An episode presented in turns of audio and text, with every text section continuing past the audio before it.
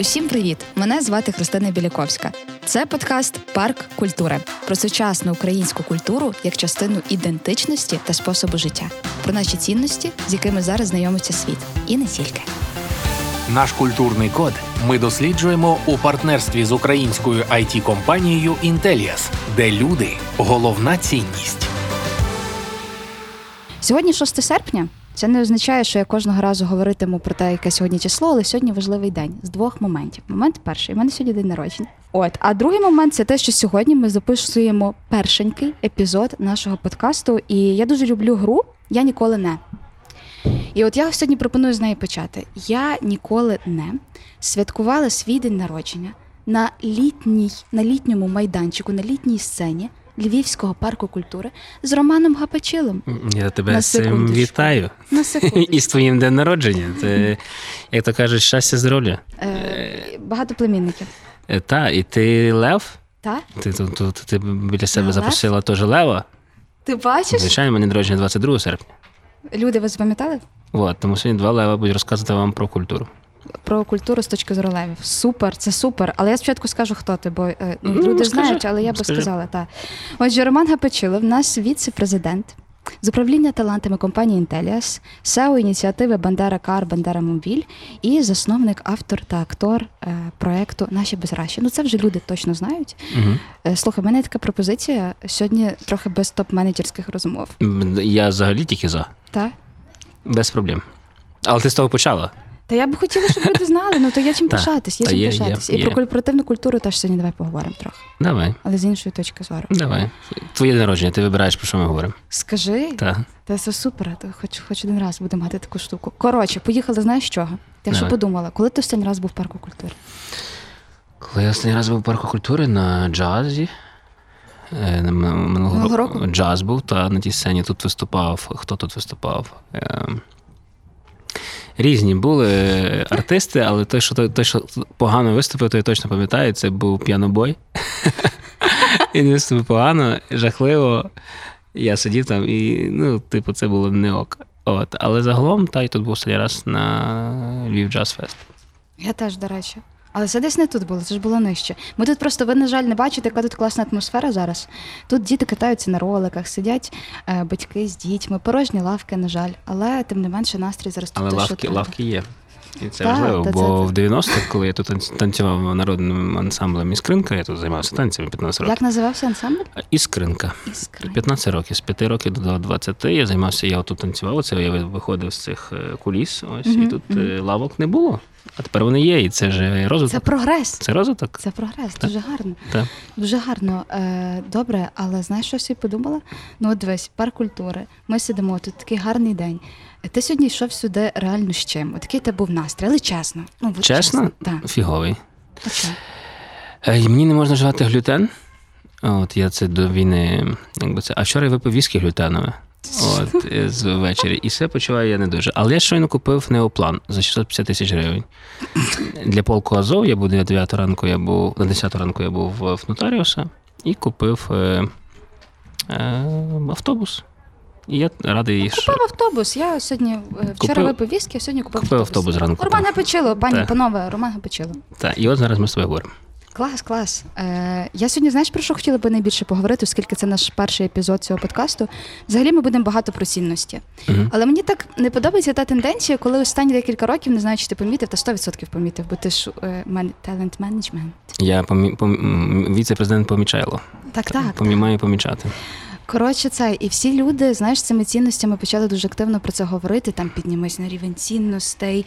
Раніше, десь роки три тому, це так не використовували. А зараз ми бачимо ці цінності всюди: в бренд-стратегіях, в корпоративній культурі. Е, Ми про це зараз говоримо багато як українці, та але який практичний вимір цих цінностей, розумієш? Ну тобто, добре казати там наша цінність свобода. Окей, ми зараз, як українці, це дуже добре показуємо на практиці. Мгм. Але є інші цінності, які є записані в кодексах етики, які ми транслюємо просто світові. Але як їх практично до свого життя застосувати, не зрозуміло. Тому ми про це сьогодні обов'язково поговоримо. Давай, ну буде серйозна розмова е, в твій, в, в твій день народження. І ти бачиш, Я- я ще досі не запитав, скільки тобі років. А Ти я мені не за- ти хочу мені за це. А ти мені за це подякуй, розумієш, бо слухачі вже хочуть знати. Тому просто май повагу. Е, Що, Мені я- бач, я тебе поважаю. Ну, я, товариство, я скажу, що це брехня. трохи більше, якщо чесно, тому, тому навряд чи 48. Я та жінка, яка на 12 каналі вела програму вітань. Вітань. Так, Е, пам'ятаєш, з бабетою такою З такою цей казала, Вітаємо Миколая ну це не так ти говориш, то е, сім'я, дружина, діти з е, Новояворщини чи там з Яворова вітають кума нашого сусіда. Ну, то треба знати, то, то тексти. Яворівським ним- пирогом. Пирогом. О, до речі, яворівський пиріг, це, це, Я до речі, обожнюю Яворівський. Моя мама дуже робить таке, знаєш, з гречкою таке, і вона робить таку підливку з курки, таке ще дається. То... З грибами чи ні? Е, Ні, ні, ні, вона так якось так. А, ні, з грибами, так. Да. Е, Курки, гриби, таке подається стою. Це неймовірно, це єврейський пріг, це ще якась бомба. Ти що, з Яворівщини? Ні, мама моя з Рудна, а, Ну, це тато, ж- а тато з Львова. Угу. Угу. а я, а я з Потона. Дуже цікаво, такі цікаві деталі. Давай вернемося до, до цінностей Давай. все-таки. Яворівський пиріг, розумієш? От мені, до речі, одного разу на день народження подарували Яворівський пиріг. І це був найкращий мій день народження, замість тих всіх тортів і так далі. Наступного разу, коли будемо пишатися, принось Яворівський пиріг. Я буду знати 6 серпня наступного Наступного разу. року. Або 22 серпня на твій день народження. Може принести мені єврейський пиріг. Е, То ми будемо говорити про цінності Та чи ні? давай, добре, добре, все. У мене день народження, хочу трохи поговорити. Про цінності. Е, Я, коротше, е, недавно дивилася дослідження інституту, інституту майбутнього. Угу. Вони у 21-му році питали в українців, які в них ключові цінності. Які? Як думаєш? Перші три. Колесо огляду. Свобода слова, свобода взагалі вибору. Е, можливо, людяність, можливо, не знаю. Так. І щоб русня здохла. Це може не цінність, але це то, щоб люди мали відповісти на будь-які питання, які їх і питають в Україні. А їх тоді просто їм ще настільки не прогоріло, щоб вони так відповідали. А, це, це Я думаю, що та. 22-му воно вже так точно Е, та. буде. Тоді людяність, е, свобода. Якщо ще може бути. Я зменшу наш шлях до істини. Давай, Свобода слова, вгадав. просто в яблучко. Е, 36% сказали, що це сім'я. Угу. І третя цінність це можливість критикувати владу. М. Це не, не цінність, це якби потреба. Просто. Так, так, ну це демократія. Тобто, Ну, так. та, та, це дуже А сім'я цікава річ. Сім'я. Угу. І е, Але тут ми в Європі маємо найбільше розлучень, і на другому місці на сім'я. Ну, цікаво. дисонанс. Ну, значить, ми, типу, хочемо сім'ї, але не виходить. Хочемо. З першого разу. Е, Добре, а якщо б ми спрогнозували цінності на 2022, от як думаєш? Давай виберемо топ-5. Зважаючи на те, що ми зараз маємо. Ну, я би хотів, щоб 20, 20 ну, типу, те, що ми маємо, Угу. Що зміниться? Е, Ну, ми стали об'єднані як нація. От я думаю, що у нас має появитися якась довіра. Угу. Я думаю, що суспільство може бути успішним, коли воно довіряє один одному і довіряє владі. Ну, взагалі, це нам дуже складно уявити собі. Українці довіряють владі будь-якого формату. Угу. Але я собі можу там, та ти там уяви собі там японців. Та, тобто це там то суспільство, яке там просто там влада сказала носити маски, вони всі носять, неважно, що там відбувається. Та типу там американці можуть говорити, та ні, там у вас там нічого немає. Ми знаємо свою владу. Це така довіра, яку дуже важко заслужити, і по- потім може легко втратити, але в них це вдається. Я би хотів, щоб це, це цінність у нас була, оця довіра. Друга цінність, я би хотів, щоб все-таки у нас була людяність в суспільстві. Ну, ти розумієш, що ну, якби ми, ми, ми вже люди війни, ми агресивні, ми жорстокі. І нам треба потім якось виховувати якихось своїх дітей, якихось людей тут, щоб потім після нас жили. І вони мають мати ту цінність, щоб якось берегти ту, ну, то, що ми можемо бути дуже жорстокі, на мою думку. Ну а дивись, ну а як наскільки можливо розвивати в собі людяність, але водночас е, плекати в собі ненависть до москалів? Ну, ти маєш розуміти, що ми маємо і розвиватись, і вбивати одночасно. Фактично, ми маємо і думати, якщо ми хочемо європейські цінності впроваджувати, там ми маємо думати про, про цю частину. Ми маємо, ну тобто, цей от момент, коли я підтримую, що Україну треба розвивати вже зараз, не чекаючи, коли там війна закінчиться. Тому що якщо ми ці процеси не запустимо, а вони запускаються дуже повільно. Та? Тобто, так само тут все в собі всередині треба робити, ті процеси запускати. І агресію, і людяність е, паралельно. От і я думаю, що просто ми не відновимося, ми станемо дуже жорстокою нацією, реально. От, тому що ми.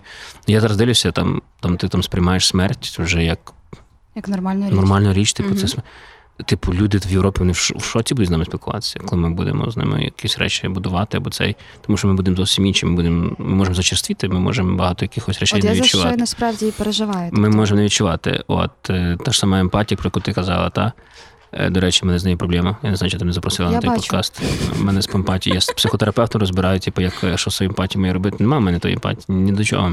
Добре, що для тебе емпатія? Почекай, може ми по-різному дивимось на це. Так, як... Ну як це розуміти емоції там іншої людини, співпереживати, е, от якось співпер... співпереживати. Та. Я бачу в очах, як ти спів- співпереживаєш моєму старінню, чесно кажучи. Ну так, так, Тому та. 48, то, то не 25. Так, так, добре, вертаємось. Давай. Е, добре, ну то це класно, але знаєш, от ти зачепив це питання про те, що там людяність і так далі. А як же ж? Я сьогодні хотіла би заговорити з тобою про ще одну важливу цінність. Не знаю, наскільки це цінність, але зараз ми можемо практично все до них відносити. Це винахідливість, підприємництвість і стартаперство. Угу. Знаєш, чому про це важливо говорити? Тому що саме зараз в воєнних умовах ми бачимо дуже багато крутих ініціатив. Вони всі виникають, як і стара добра істина. Класні ідеї виникають в кризу. Криза це час можливостей і так далі. Не для всіх. Про це ми потім ще сьогодні поговоримо, я сподіваюся. Угу. От е, і от коли ми говоримо про винахідливість, кмітливість, ідейність і так далі, все це як цінність, але дуже цікава є річ. Знову ж таки, я люблю цифри, бо Мгм. я бухгалтер за освітою. О. І в тому ж дослідженні українців в 21-му році підприємницькі здібності і підприємницькість була ледь не на останньому місці. Тобто це означає, що для нас сім'я, демократія, свобода слова це дуже висока, дуже висока ланка для нас цього всього. Але от така штука, яка зараз дуже розвивається, не дуже. Як ти думаєш, чому? І як нам це в собі далі розвивати, і чи воно вже розвивається з такими темпами, з якими ми би хотіли, скажімо, щоб ще більше про себе заявити на міжнародній арені? Ну, треба розуміти, е, хто наші батьки. Так, Наші батьки це працівники заводу, заводів. Жеко. Е, Та, тобто це люди, які ну, вони працювали в більшості, якщо брати всю Україну. Звичайно, типу, якщо брати, можливо, тільки захід України, то тут там була Польща, було вже якісь інтерпренерші, був якийсь рітейл, як можна його назвати, та, якийсь купи-продай. Але в більшості випадків це ми є діти батьків, які ходили на завод, які ходили на виробництво. Та? От, і я не думаю, що вони нас навчали підприємництву як такому. А отже, наступні покоління, ми вже є, та ми вже тим поколінням, яке розуміє, що таке ідея, що як її можна конвертнути в якийсь, в якийсь бізнес, якийсь потік е, грошей. От, і я думаю, що ми це перше покоління. Тому е, ставити якийсь там високий бар, що ти Мгм. от ми не встигаємо, треба розуміти, типу, за ким ми біжимо. Мгм. А зараз наступне, наступні покоління, думаю, про- мають просто неймовірну можливість цей рівень підприємництва збільшити, тому що вони народжені вже і бачать вже приклади своїх батьків та в тому, що окей, як можна з ідеї зробити гроші. От, і я думаю, що це буде тільки ну, типу, там геометричні там прогресії, типу, воно буде рости.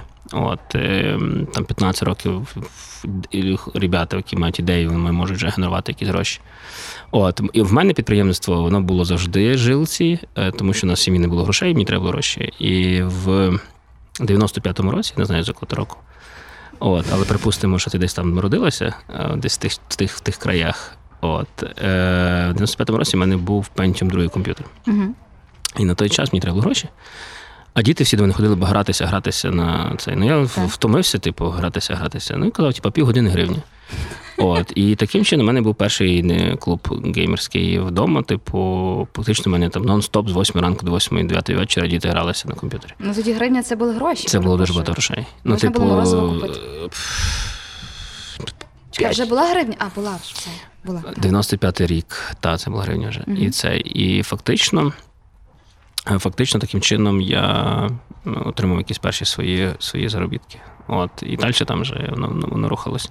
Я думаю, що далі, чим більше хто кожен тінейджер має цю можливість вже зараз доступ, не знаю, до Тіктока, доступ до соцмереж, е, бачить, як потенційно можна десь купити в Китаї, організувати продукт і продати. От, IT, стартап е, і будь-які інженерні речі. Я думаю, що не такі буде це підприємство буде тільки розвивати. Тобто тут питання екосистеми, на мою думку. Та, типу, в якій, комусь, якій екосистемі ти живеш, це народжується. А Україна це дуже такий емердженсі, ми розвиваючася країна. Та, тобто, якщо ти там поїдеш в Японію, ти подивишся там Ви, ну, ти, Там ти, вже от- все придумали, начебто. Вони застряли. Вони реально дуже застряли. Типу, ти дивишся, що типу, тут щось відбувалося, якийсь Так. такий розвиток потужний, і десь він от зупинився. І вони реально зараз шукають там таланти, хто приїде, ну, типу, там на, на рахунок якісь підсили їхні ідеями. Тут вони не, не готові копіювати там з Америки, або там вже що з Америки було неможливо, все скопіювали, що вони могли. От і я думаю, що Україна це хороша площадка для саме підприємництва. Воно то так, але м, є дві думки про це. От я хотіла справді зрозуміти, ем, чи, чи можна навчитись підприємництву? Американські гірки. Я думаю, що можна навчитися будь-чому, коли є те бажання, і, ну, і ти хочеш цьому, цьому розвиватися. Ну, бо знаєш, як люди кажуть, що в тебе воно або є, або нема. Ну, Я ти думаю, напевно це це чув. Ну, тобто, але я- дивись, я не вірю але, але, але ти почав з того, що ти е, скільки тобі було років, коли ти е, зробив цей комп'ютерний клуб вдома? 12. Ну розумієш, тобто в 12 років твій мозок працював так. Мій 12 років мозок так не працював. Тобі не треба були гроші? Це дуже ну просто. як тобі сказати? Ну, зачекай. Ну, тобто, в мене батько був в Ізраїлі. Е, так, я його не бачив цей час, 12 Мгм. років. Та мама постійно на роботі. Угу. І єдине, що в тебе є, це комп'ютер, який тато просто купив, щоб, тому що він якби там вдячність тому, що типу, там батя там працює за кордоном. Мгм. Це ситуація тебе спонукала. Якби в мене все було, я не думаю, що я би 12 років думав би, де, де, де, де отримати гроші. Я здавав алюміній. Е, Ми жили ж в Скнилові отут. Типу, і ми знали, де є літаки, впавші в землі. І ти можеш просто брати лопату, виривати цей літак з землі і просто здавати цей алюміній. І це великі гроші. От, і ти кожен день ти просинався з думкою, типу, так, де сьогодні підняти якісь гроші. І потім ти собі пішов, купляв за ті гроші, ми купляли монстрів, такі роботи і колекції складали. Тобто в тебе має бути гостра потреба для того, щоб в тебе. Е, дивись, от, наприклад, е, зараз є ж багато цих різних курсів, де там прокачай свої підприємницькі здібності, навчися вигадувати ідеї. Ну, ну я не знаю, я не впевнена в тому, що можна навчитися вигадувати ідеї. Ну, це моя суб'єктивна думка. Угу. Або ти маєш. Дивись, є момент надивленості, коли ти дивишся на інших, там їдеш за кордон, дякувати Богу, там останні декілька років українці мали цю можливість поїхати подивитися, як працюють інші люди, що вони придумали, щось запозичити, привезти сюди і навпаки. Клас. Але придумати настільки круту ідею, яка б одразу зайшла аудиторії, і ти зібрав класну команду, і всі в це повірили. В цьому має бути якесь, розумієш, внутрішнє відчуття. Я думаю, що ти дуже дивишся на це ну, з сторони, що ідея це ти, там саме важливіше. Зовсім ні. А що? Е, виконання. Так. Виконання найважливіше, тому що ідеї можеш скопіювати.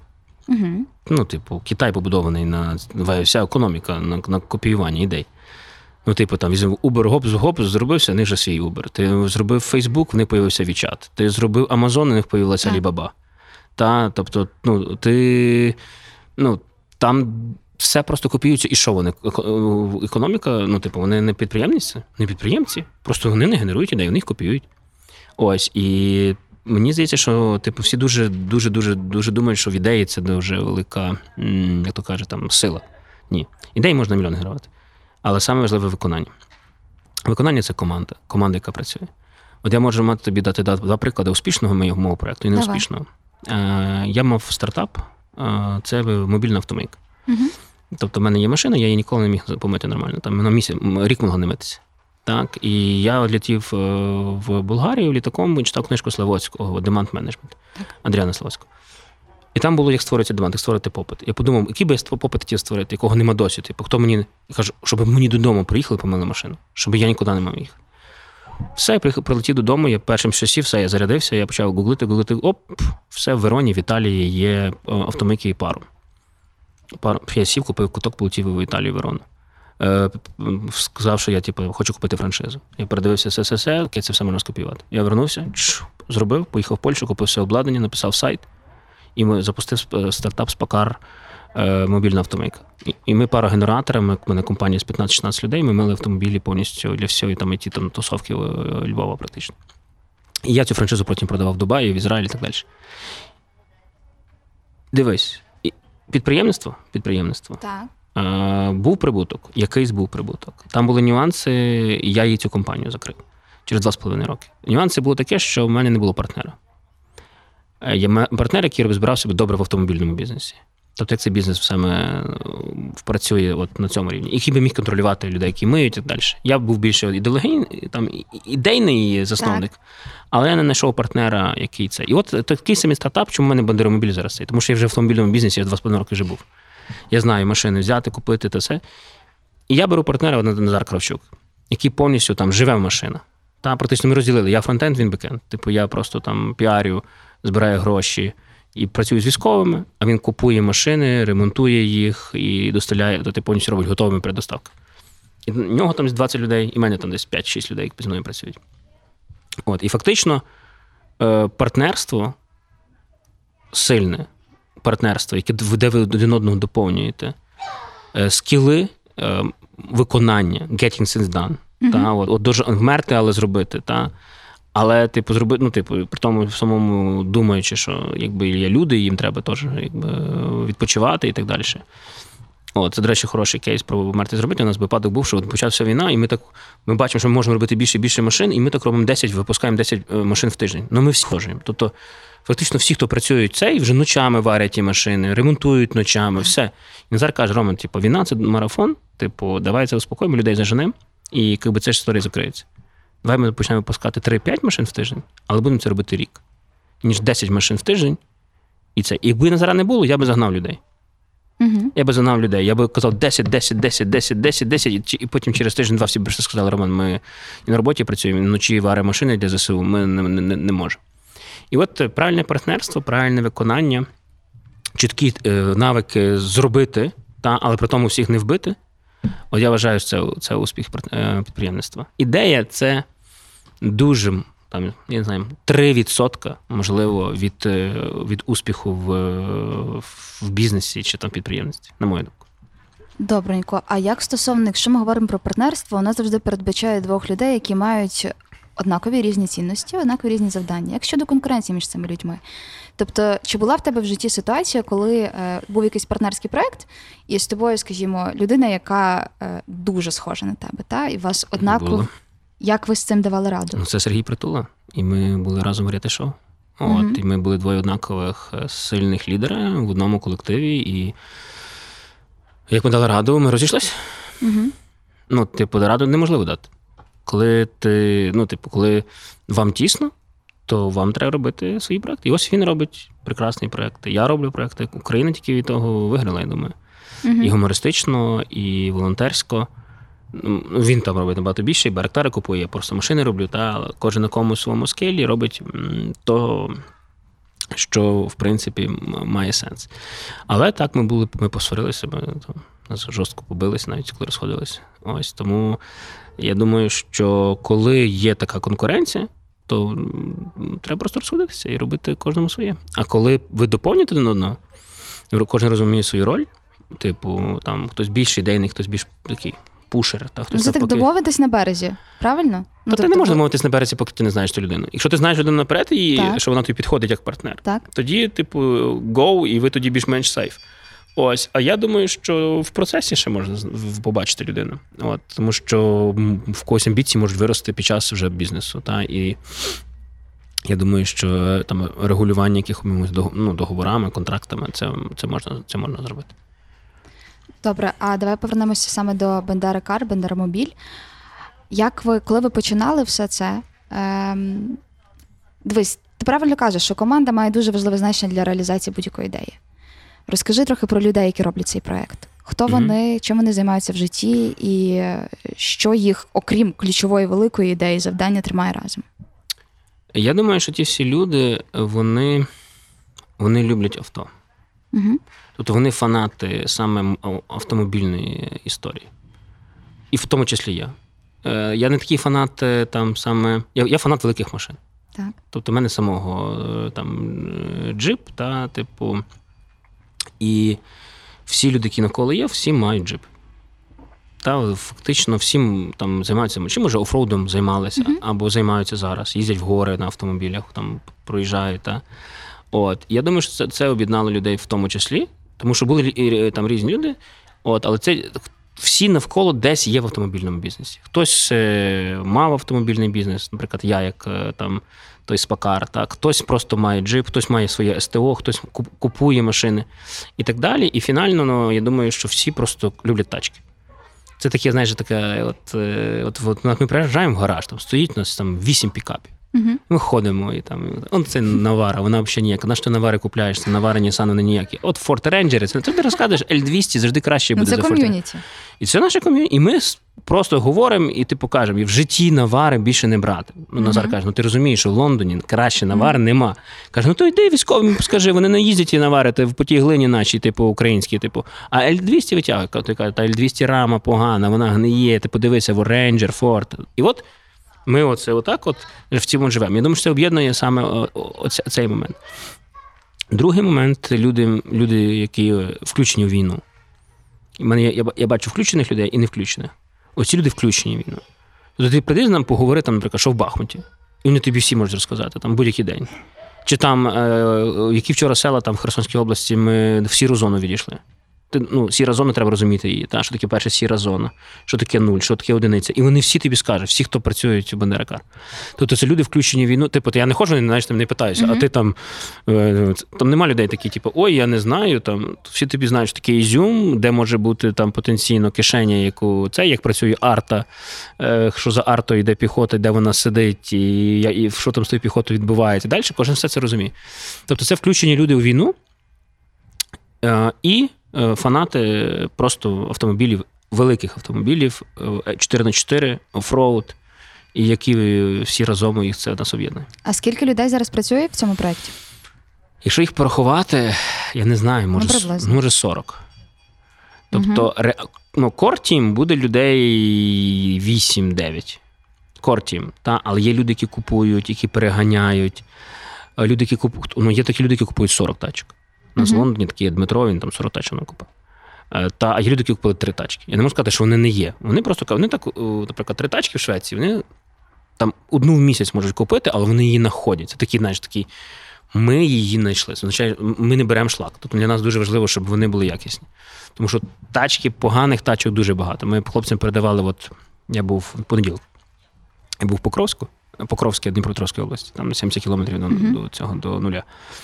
Передавав тачку, то пацани приїхали забрати тачку. На, ми йому віддаємо е, аеророзвідка Азова е, ССО.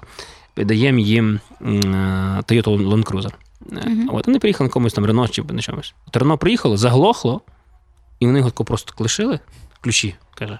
Хай хтось ним бавиться. Сів на Toyota Land Cruiser і поїхав. Угу. Тобто погані тачки не потрібні. І ми це чітко розуміємо, і ми стараємося постійно витягувати якість. І в нас навіть є менеджер з якості, який працює, який після кожного СТО робить кілька, Ого. кілька кіл навколо е, нашої об'їзної, і потім тільки приймає рішення, чи вона готова до виїзду на передок чи ні. От його тільки робота приймати машини з СТО і контролювати, чи не щось стукає, як вона гудить, він звучить.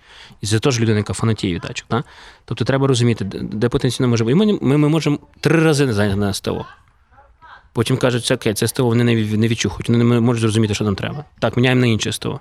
І в кінці у нас є Марік, який вже ніхто ніхто нічого не може зробити, і Марік все робить. Ночами, днями, і Марік крутить і каже, Боже, типу, чо, ну чого що це, чого вони так погано всі роблять? Ну і ми фактично. В кожній команді є Марік. В кожній команді є Марік. Та. І в нашій команді їх є, у нас є Мар'ян і Марік. Мгм. От, е, то Мар'ян менеджер з якості, а Марік е, кла- ну, СТО він крутить ці тачки. Я дуже не люблю, коли приїжджаю до нього, у нього там наших 10 стоїть. Це означає, що вже ніхто не може їх рішити, нічого з ними. Ну там взяв, загорівся чек якийсь, та, типу, там горить якась лампочка, і все, і ти і не знаєш електроніка. Це саме навари. Рейнджери беруть, їдуть, і з ними все нормально. Так, тому, от, е, якщо відповідати на це питання, що об'єднує, об'єднує загалом роз- роз- відчуття війни, включеність у війну, і об'єднують е, таке ком'юніті е, любителів 4 на 4 Класно. Угу. Подкаст про нову українську культуру, яка веде нас до перемоги. Продовжуємо нашу розмову з любителем джипів. Так. Е, цікаво, що ви будете робити далі. Скоро перемога, я в цьому впевнена. І Мгм. якось ви збираєтеся трансформувати ідею Бандери Кар і рухати її далі. Чи ви ще про це не думали? Перемога не скоро. Розчарую трошки.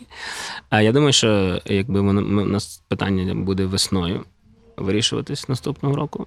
От тому ми ще про це не думаємо. Ми навпаки думаємо, як зимою нам забезпечити ці колеса, ну такі, щоб можуть їздити зимою. Тому що машини це такі, ну, типу, ми відправились в 93, там вже десь 20 не їздить. Та? Типу, ти, і ти, знову міняєш, їздиш, тобто вони будуть потрібні постійні, поки, поки нас буде відбуватися. Що далі з цим? Та я нічого, я думаю, зібрати всіх е, хлопців, піти на пейнтбол, якось попити пиво, типу, побачити всіх разом. Там що люди приїхали з Лондона, з Швеції, з Німеччини, з Польщі, е, з Швейцарії, ті люди, що купують, е, ті, що ремонтують, всіх зібрати тих людей і відсвяткувати. Можна започаткувати бізнес. Я думав про це саме вже ви- ви- виготовляти автомобілі броньовані. Так. От е, і ми з Назаром про це думали. але поки що ми не готові там прийняти рішення. От, але ми, ми, ми розглядаємо таку історію, тобто, щоб прямо подумати, як виробляти такі автівки. От, як би вони могли там мати своє виробництво броньованих е, автомобілів, е, там, які можуть там стріляти якихось кулеметів, гранатометів, тобто практично такі БТР. От, е, тобто, але поки що ми це так захолодили. Тобто, треба робити де фінансування взяти на за те, щоб почати одну машину, таку зробити прототип, типу там і потім отримати фінансування на якесь вже Скільки, а ти можеш сказати, скільки коштує зробити таку одну машину? я тобі навіть не можу навіть це сказати зараз. Мгм. Взагалі навіть навіть Мгм. не розумію. Я можу сказати, який нам бадеромобіль виходить, там 7 тисяч доларів. Мгм. От то цей буде виходити, можливо, перший півмільйона доларів. Я думаю, перший, а потім він вже буде ну, якби серійність, то ти вже можеш зменшувати там ціну, можливо, до там до Мгм, 50 мгм. тисяч доларів, може до 100 тисяч доларів один автомобіль. Але я думаю, що півмільйона доларів, щоб виробити перше авто, це точно треба буде. От і ну, але ми, ми, ми, ми про це говоримо. Та, тобто так- така собі дискусія, знаєш, типу, ми п'ємо вино собі, ну як ти думаєш? Ну так, було б непогано. Але бачиш, як ти мислиш? Ну от зверни на це увагу. Угу. Ну, все одно, є ж багато людей, які зробили ініціативу, навіть волонтерську, уявімо собі. І вони закрили певну потребу і рухаються собі далі. Це непогано, Мгм. живуть далі собі своє життя. А тут, бачиш, стратегічно, типу, ти далі думаєш про те, як би воно могло бути, та? Як навчитися, Угу. коли ти, наприклад, придумав класний винахід, ти так собі думаєш. Ну, бо ти про кожні ідеї думаєш, що вони суперкласні, але коли не розумієш, що в той момент, коли ти придумав, вже купа людей їх теж придумали.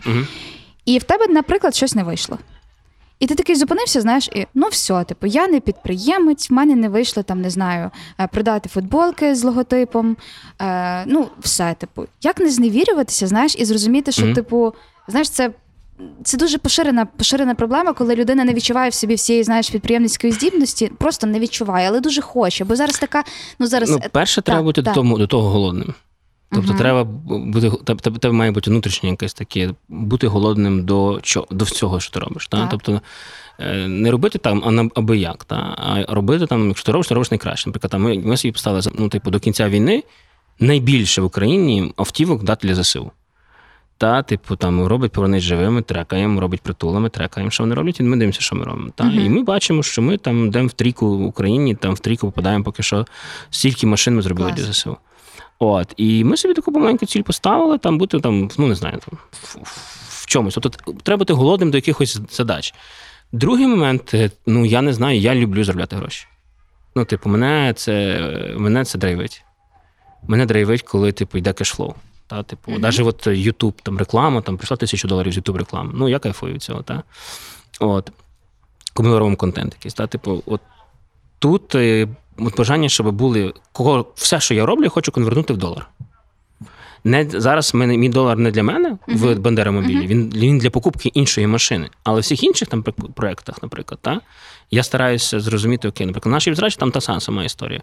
Там має згенеруватися долар для формування наступного скетчу, наступного сезону. Тобто там фор, фор, і там, наприклад, роздати там колективу гроші, щоб колектив був е, розумів, що вони тут можуть зробити. Так. Хоча для мене це не є там ревеню, типу стрім.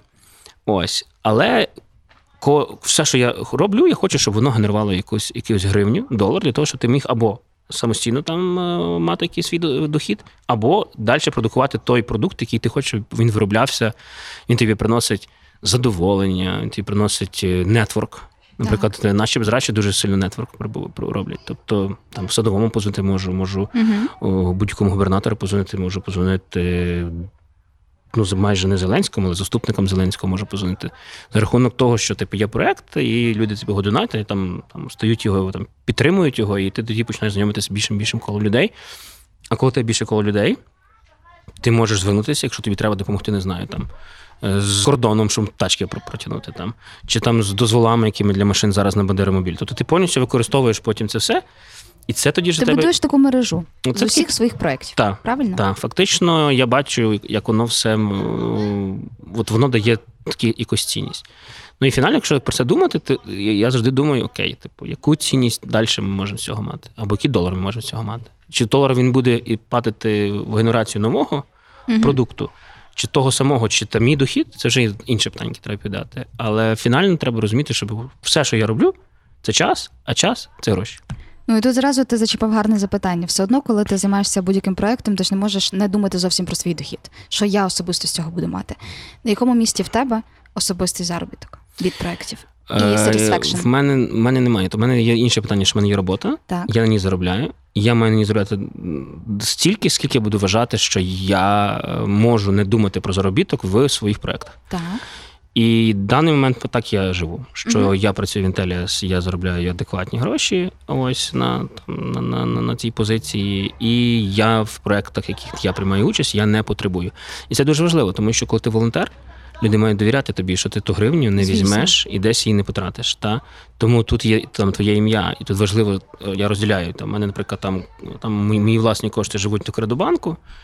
А, наприклад, всі волонтерські гроші живуть в Приватбанку, Монобанку, PayPal, Піонеру, там Вайзі, але типу, я розділяю. Тут є My Personal Bank і, типу, волонтерські гроші. Тут важливо, ну, типу, це от все бути відвертими до людей і щоб вони тобі довіряли. Тому що тільки вони перестають тобі довіряти, і, ну, тоді, тоді все креш. Це, це, це вже це неможливо зробити. Тобто, тому я знайшов на, на якийсь фонд чи ще щось, бо я не вірю, що люди будуть довіряти фонду. Та, там будь-який фонд, там вже якісь і менеджери, якісь адміністратори, якісь бухгалтер, які мають фондом. І Має обличчя все. І все. І я, я відмовився від фонду. Я сказав: Мгм. Окей, я є, от, от ми команда, і я своє лице ставлю апфронт. Та, там прийде СБУ, захоче перевірити, хай перевіряє. Та, але люди, люди так довіряють. І я вважаю, що це правильний підхід. І таким чином ну, ти показуєш, що типу, ці кошти, які будуть братися, вони будуть йти тільки на то діло, на яке ми, ми говоримо. Ми почали говорити вже про топ-менеджерські штуки. Я думаю, що прийшов Мгм. час до них переходити. Угу. Е, Я вже говорила на початку розмови, згадувала таку штуку, як кодекс етики, кодекси поведінки, які е, безпосередньо дуже популярні в корпоративному секторі, необхідні навіть. І ем, було б цікаво дізнатися, в принципі, давай окей, давай спочатку управління талантами. Що це таке? Угу. Фактично, якщо ти є бізнес, е, ти ну, мало собі важко уявити бізнес, де нема людей. Так. Ну, типу, там роботи, які. Ну, гроші роблять люди. Та? А тим більше сервісний бізнес, як айтішний. Фактично, якщо ти не вмієш ефективно управляти людьми, твій бізнес буде неефективний. Тому що, якби в нашому випадку люди це є бізнес, тому що це сервісний бізнес. Ти не даєш сервіс, ти не даєш послуги. Та? Ти не маєш продукту якогось. Ми не маємо, не знаю, той парк культури, де ми з тобою сидимо. Тут, бачите, немає людей, воно не робить. Та? Але ти тут розстав, наприклад, там Food So Good, там як він називається цей, хай вони продають всякі свої смаколики, тут буде мільйон людей. Так. Тобто, чим, коли люди є, тоді воно працює. Та?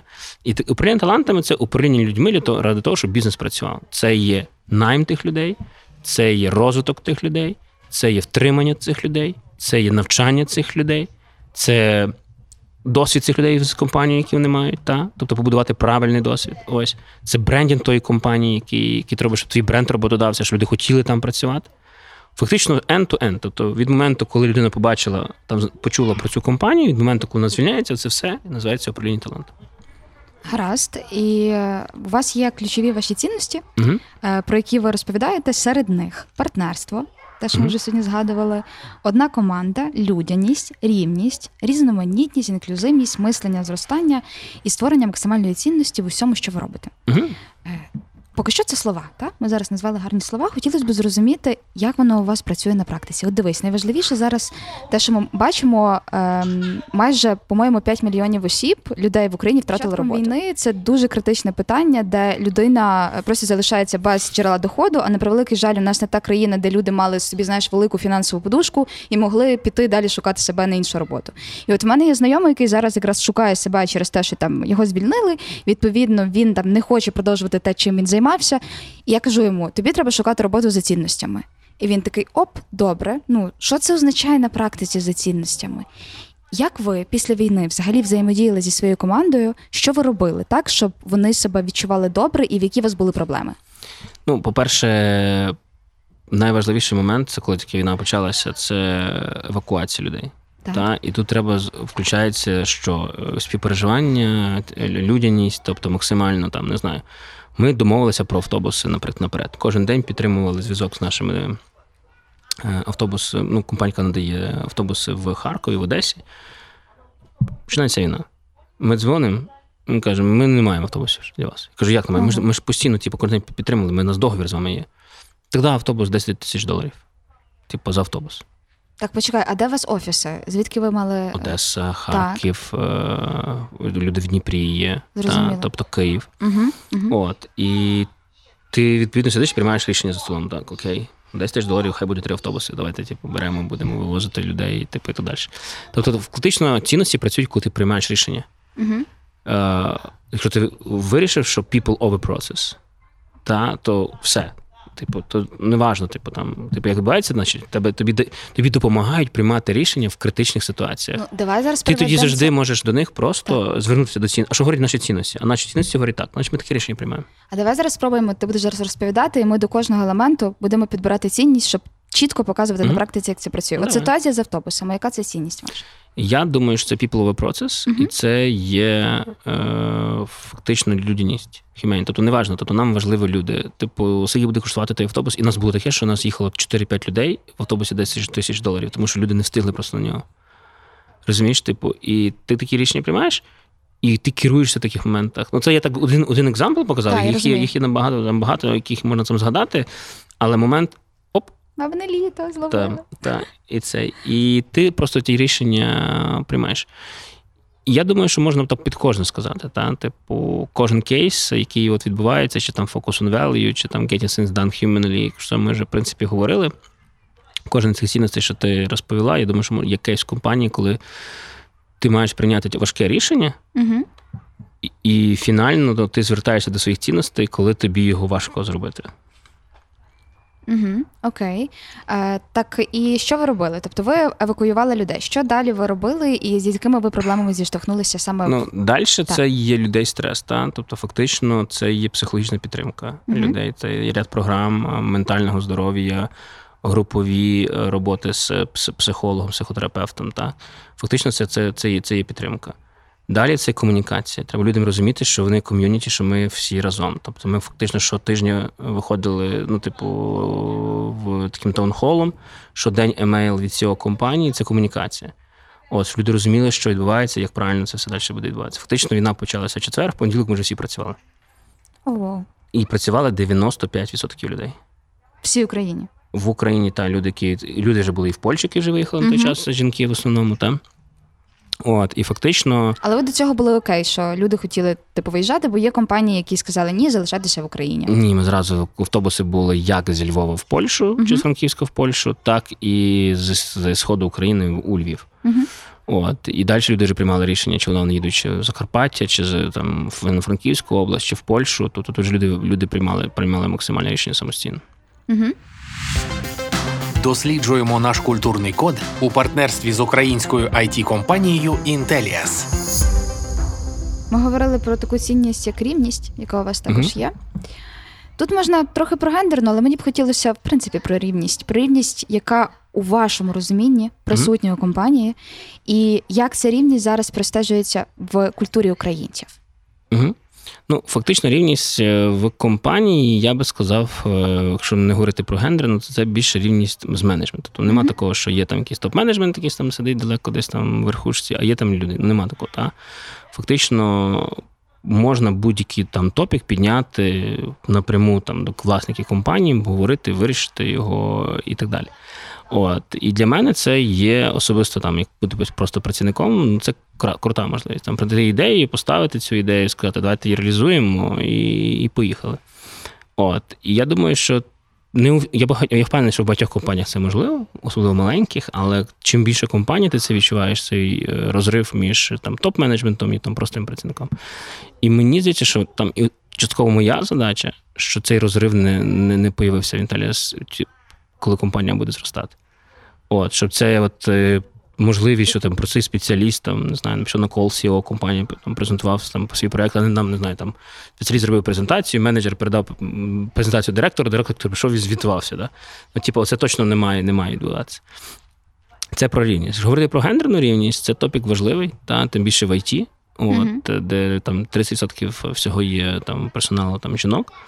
От, і тут ти теж треба багато речей робити. Перше, в нашому випадку, ми, ми віримо в те, що diversity, так, тобто воно принесе, принесе інклюзивність, воно принесе буст продуктивності і креативності для компанії. От, і ми маємо з цим проблему. Ми, ми, не можемо там говорити, що там в нас немає цієї проблеми. Ми поставили ту цінність швидше, щоб туди прийти, А Мені це так подобається. ніж вона є. Тому що у нас топ-менеджменті одні чоловіки. Та, і це У вас одні чоловіки. ти Там, і це факт. Мгм. Ось. І А чому немає жінок?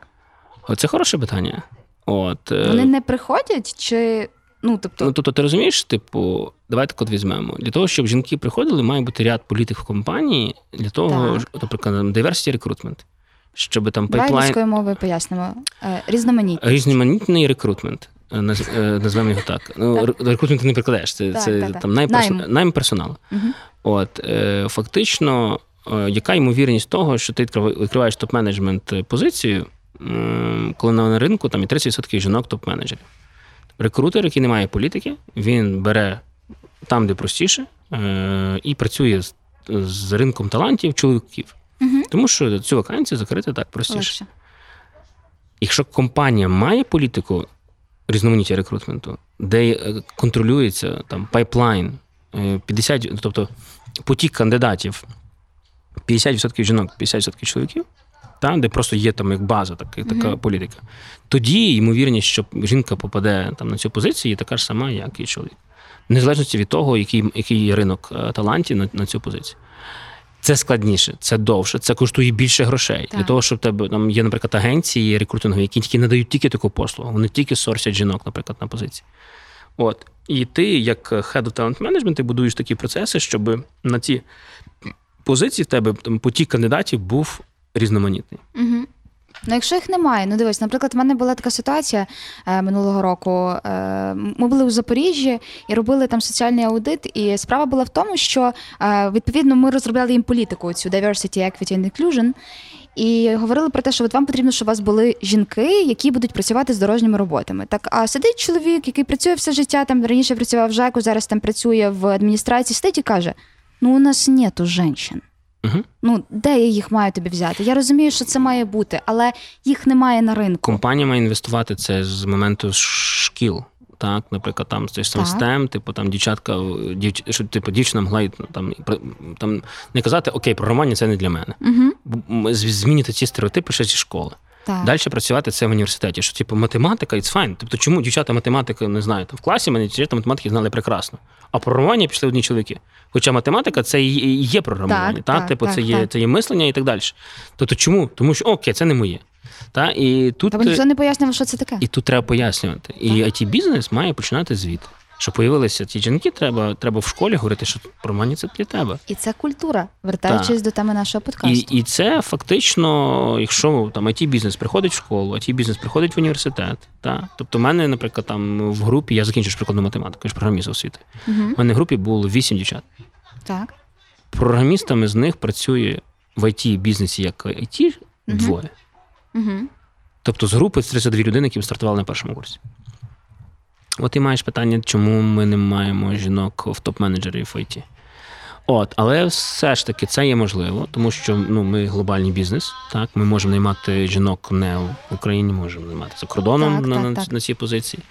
От. Ну і зараз, наприклад, дуже дуже приклад- класний, на мою думку, там приклад. Зараз вже ж е, мобілізовують жінок. Так.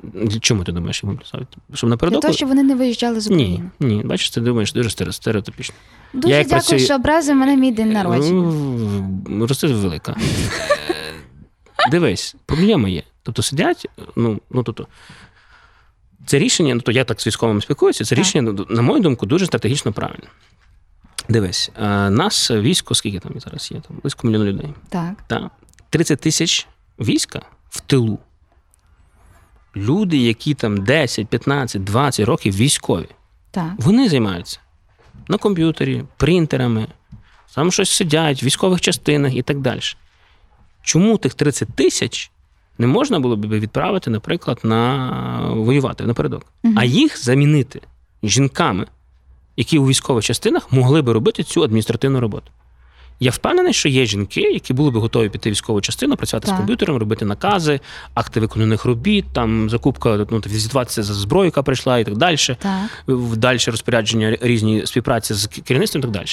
І ось це рішення, яке є про жінок, воно стосується саме цього, щоб замінити чоловіків, які є в практично сидять у військових частинах. That's what I'm saying. Я про це і казала. Для того, Мгм. щоб залишити тут робочу силу. Для того, щоб це раз, я з тобою Мгм. погоджуюсь, могли би піти е, жінки туди. Але ж жінки зараз що думають? Як ти думаєш? Вони відкривають, е, коли ти подивишся коментарі під е, цією новиною, чи там новини, які Мгм. з'являються про це. Це ж вони думають, що зразу треба йти на передову і стріляти Ніхто не буде це Ніхто робити. не пояснює Я, цього. я, це погано, це комунікація. Так. Це погано. Наприклад, я був в Азові е, от, недавно, ну, на вихідних. Вони рік не випускають е, напередок людину, яка не була, е, не пройшла навчання. А звідки тоді всі ці все, що зараз А розганяють це в ЗСУ. соцмережах? Це ЗСУ. ЗСУ. Вони Нацгвардії. Розумієш, це трошки різні структури. Тобто. ЗСУ і Нацгвардія різні. Тобто дійсно в соцмережах є таке, що тебе відправили на навчання два тижні, ти пішов наперед. Так, так, так. Неправильно, тому що ну, типу, я розумію, що у нас немає іншого виходу. Та ми мали, мабуть, всі ці вісім років просто вчити, вчити всіх майже, е, вміти стріляти, вміти там ведення бою, як що робити при артилерійському вогні, і як, як і це робити. Ну, ми вчимося під час війни. Фактично, у нас звичайно хороша була база за рахунок 14 року. Якби його ну типу не було, ти думаєш, що все було б набагато гірше. Та а так база є.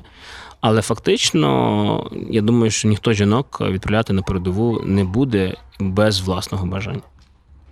Ну розумієш, тут просто ще якщо е, зачепити коротко питання цих комунікацій, це як було з законом, коли сказали, що чоловіки не зможуть виїжджати з області. Тобто був кит інформаційний сильний.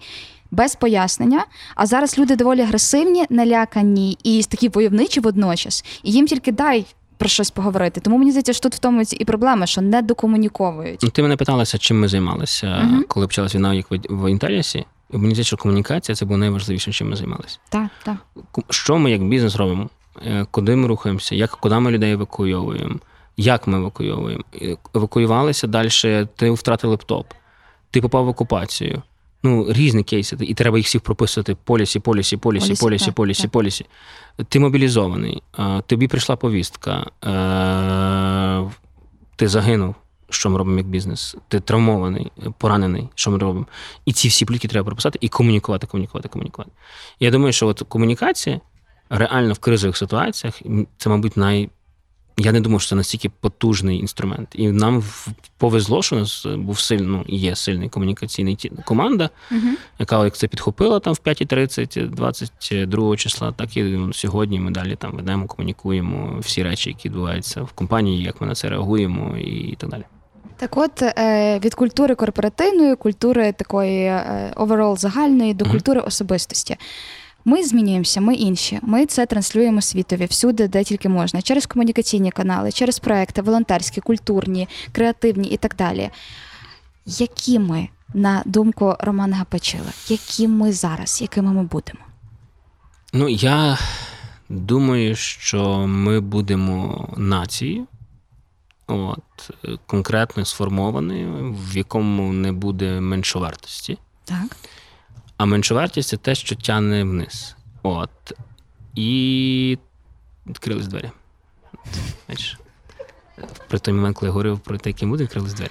Нам, Це будуть, знак. нам будуть відкриті двері всієї Європи для всіх українців. От. Але не в форматі там заробітків, а в форматі того, що це є сильні вольові, розумні люди, які можуть, з яким треба рахуватися. І я буду радий приїхати в будь-яку країну після війни, коли кордони будуть відкриті, сказати, що я українець. І я думаю, що це буде повага. Угу. От е, я впевнений, що це ну, буде таке піднесення країни. Зараз важливо моменту цього піднесення нам максимально з цього користати. Тобто, щоб ми могли з цього користати, ми могли показати свою історію, щоб вони розуміли, чому це відбувається. Щоб вони, щоб вони ну, не просто так, о, типу, вони хочуть, знаєш, вони такі великі, наша їм щось ця земля, ну вони ж такі великі. Ну тобто він дуже далеко, він не, не розуміє ні контексту, Так. нічого. Він думає, що типу Росії треба ще земля. Угу. Та, тому що вони, типу, там. Але це ж не так. Та? Ми всі прекрасно знаємо. Мені здається, що наша зараз можливість це, це сказати світові. Та? Про голодомор, як вони Так. переселяли своїх людей, чому ті люди спілкуються російською мовою, там, та? чому ті люди, які в Кубані то спілкуються українською мовою. Та? Тобто це, це, це треба все донести. І я думаю, що треба скористатися з цим, щоб історично люди зрозуміли, а, от де, де, де яка є проблема. Та? І от вони, де імперіалісти, типу, де вони сидять і так далі. І я думаю, що фінально ми будемо нацією без комплексу меншовартості, а для мене це найважливіше. І об'єднаною нацією. Я бачу куча людей в моєму суспільстві, в моєму оточенні прийшли українську мову, спілкуються зараз українською. І воно навіть там, те, що ми будемо більше спілкуватися одною мовою, це теж нас буде об'єднувати. Та звичайно. Ось те, що ми віримо, що ми круті, нас немає такого там. Ми, знаєш, ми завжди були, ну перепрошую, були пани, і ми були кріпаками. Так, типу, і так. наших ДНК, батьків, це все передається, передається. І от тут Не висовуйся, не показуйся, та, і там вони краще знають, е, типу, не, не, не, не пхайся і так далі. А тут ти вже будуєш. І це ми, ми, ми це покоління. Та. Мої діти. Я взагалі не знаю, як, як вони будуть ставитися до Росії. Я думаю, що вони просто там ненавидітимуть ще більше, ніж я. Ось. І я думаю, що це от момент, е, от комплекс меншовартості його не буде, і об'єднання відбудеться нації. І треба з цим скористатися. Можна провтикати. Ми знову, ми Можна. українці, ми можемо провтикати. Ми можемо провтикати, але я впевнений, що це ж невідворотні процеси. То той якийсь момент, де ми щось не так зробимо, когось не того виберемо, якісь люди знову прийдуть. Ну, Але це нормально. Ми не можемо. Знаєш, тут, коли ти е, відчуваєш, що зараз ти можеш про- себе як українець заявити по-іншому, показати наші сильні сторони, але є і слабкі. І, на жаль, приховати їх ми не зможемо, як би ми не намагалися. І тому мені подобається тут все-таки підхід, знаєш, е, learning by doing. Угу. І це нормально, якщо щось буде не так. І, і це дуже класно, коли е, все-таки от зараз мене може буде популярна, може не популярна думка. Відчуття власної ідентичності формується в нас тільки зараз. Настільки сильно є, де ти чітко розумієш, починаєш. Ну, я зараз кажу про себе. Я не люблю, знаєш, коли ти там загально про всіх Скільки говориш. тобі років було в 2004 році? Е, Ми ж говорили вже скільки. Ну, Ну, 34, так? Ну, ну, типу, була, була, була помаранчева революція. Та мала була революція на, класі. на граніті. завдяки Е, революції була революція гідності. гідності. Це процеси. Ти розумієш, все Правильно. починалося звідти. Тобто це процеси. Вони йшли, йшли. П- війна. Завтра щось буде щось інше. Та? Кліматичні зміни. І, і кожне покоління буде говорити, ми там ідентичність. Я думаю, що це процес. Я не думаю, що є день, коли ми стали там. Що Тобто це процес удосконалення та, постійно. збільшення, збільшення аудиторії. Що Чорновіл не був тим українцем, е, типу, Та це мій улюблений чи, політик. Чи, Бандера не був тим українцем. Звісно, що був. От але... питання, що тих стає бандерівців, чорноволів більше. Так, так, і от так, воно покриватиметься це, і це процес. І він не зупинний. Тобто, зміна це не те, що все, Мгм. тепер ми європейці, а завтра ми американці. Ні, це А мені взагалі не подобається підхід, коли ми кажемо, що знаєш це ми хочемо в Європу, в нас мають кудись там взяти. Ні. Це не так. Це треба думати про те, а що ми можемо дати Європі. І от скажи, будь ласка, як ти думаєш, що ми в контексті того, що є сформовані певні європейські цінності, демократія і так далі, так далі, але по факту воно не завжди було. Мгм. І що ми зараз можемо внести в цю їхню парадигму ідеального світу, якого насправді не існує, але якусь правду, знаєш, про те, які насправді зараз проблеми є в суспільстві. Не якісь вигадані речі, коли ми говоримо там про рівність, дискримінацію, вона є і вона буде. Мгм. Я, скільки би ми тут не комунікували про те, що все змінюється, виходили на марші і так далі. Вона буде, бо ми всі люди, і ми різні. В цьому і наша класність, і проблема. Так от, що ми можемо додати європейській культурі і європейським цінностям? Ну, поки вони не дають нам зброю, хочеться дати їм копняка, розумієш? а, але що ми можемо додати, як українці? Ну, я думаю, що ми талановиті люди і дуже ну, ми пахарі. Так. От. І я дивлюся, як працюють мої всі знайомі, які виїжджають за кордон. Вони таки на розслабон падають. Пф. Починають жити так. Пф. Нема Мгм. цього такого драйв копай. Та? Я думаю, ми можемо дати цю, цю, цю, цю енергію, показати, типу, наприклад, Польща, вона як розвивається, та? Східна Європейська країна. Вони, ну, на мою думку, рано чи пізно можуть економічно перегнати Німеччину. Та? І, і німці це, на це дивляться. Та? Вони не дивляться на Польщу з коса. І я думаю, що ми можемо стати ще цікавішою історією, ніж Польща, якщо ми зробимо все вірно. От, і ми можемо бути таким, таким східноєвропейським таким лідером, як, як держава. І це те, те, що ми можемо дати Європі, або те, що вона може від нас побачити. І, ну, і демократія, розумієш, типу, ті люди, які там вони родилися в демократичній країні, вони не знають, що таке демократія. Так от власне. Вони не знають, типу, що, що, що таке свобода, типу, що ну, типу, їм все їм її дали. Так. А це вже буде суспільство, яке це взяло. Угу. Та і от мені здається, що ми можемо бути тим прикладом там прикладом свободи загалом і такої дуже ну, нації, яка makes things done. Я після цієї розмови навіть не знаю, чи можна мені йти хоч трохи святкувати день народження. Та стільки зараз в мене в голові відбувається всякого цікавого. Ну, туди витягай фляжку і. Та нема, Ну, розумієш. то чого ти прийшла? А чого ти прийшла сюди без фляжки? Тато дзвонить, може він фляжку привіз. підвезе. Так. Підвезе. Е, скажи мені, який твій улюблений атракціон в парку культури? Був, є. Сюрприз. Сюрприз. Це, Звичайно. це який? Знаєш, ну скільки тобі років? Ну вже скажи людям, що ти Ну, я не знаєш ні сюрпризу, тобі не знаєш, скільки Мені 20, скільки тобі 28. 28. Коротше, сюрприз. Ти коли ти стала, воно тако крутиться, і тебе притягує головою тебе до це, і тебе тако крутиться. Звичайно, це ну, саме крутий. Ну і машинки. Машинки я дуже любила. Машинки, то ти, ну, ти як на Теслу сідаєш, нажимаєш, воно таке саме. Ну то електричка. От, типу, і, і там воно все електричне. То фактично ми, ми з дитинства на Теслах їздили. Угу. Угу. Тоді давай зробимо таку невеличку рубрику, буде на запитання сюрприз. Я зараз що-небудь придумаю, коротше, або Давай. тільки що вже закінчиш, ти знаєш, Давай. бо реально мені хочеться трохи піти відсвяткувати. Але я тобі дуже дякую, по-перше, за відверту розмову Угу. і за те, що знаєш, я сподіваюся, що слухаючи це, люди зрозуміють для себе те, що, по-перше, що пошук і. Е, Своя ідентичність, пошук її і мати її, знаєш, як, як, як, як українця, це процес раз. Два, що е, винахідливість і ідея це не головне, що важливо партнерство. Е, далі І виконання. і виконання, що не менш важливо. Це важко знайти команду хорошу, але про це ми напевно поговоримо іншого разу. Ось і е, в мене запитання є сюрприз. Е, скажи, будь ласочка, отак просто уявляємо собі. Е, який зроби так, щоб е, ти зараз описав свій улюблений мем, і комусь хоч трохи було смішно. Мем, Да. улюблений мем. Улюблений мем. Словами. Словами, ну там матюки будуть. А я не знаю, чи нам можна. Е, цей. Я так подивилась. А, знаєш себе, знаєш, ця циганка зараз в Тіктоці така, як коли мужчина Яка? Іван її, Іван, Іван її такий її е, кадрить, а вона йому відповідає. Не бачила це? Ні. Та як? Ну це мем, типу, яка ти тяжка людина, я хуєю. Да? От. От оце це мій улюблений Це епіграф до мого дня народження. Я думаю, що на цій прекрасній на цій ноті. прекрасній ноті ми будемо завершувати. З нами сьогодні в першому епізоді подкасту Парк культури був Роман Напечило. Дякую. Дякую тобі, вітаю з днем народження. Наступна зупинка парк культури. Усім привіт! Мене звати Христина Біляковська. Це подкаст Парк культури про сучасну українську культуру як частину ідентичності та способу життя, про наші цінності, з якими зараз знайомиться світ, і не тільки. Наш культурний код ми досліджуємо у партнерстві з українською it компанією Intellias, де люди головна цінність.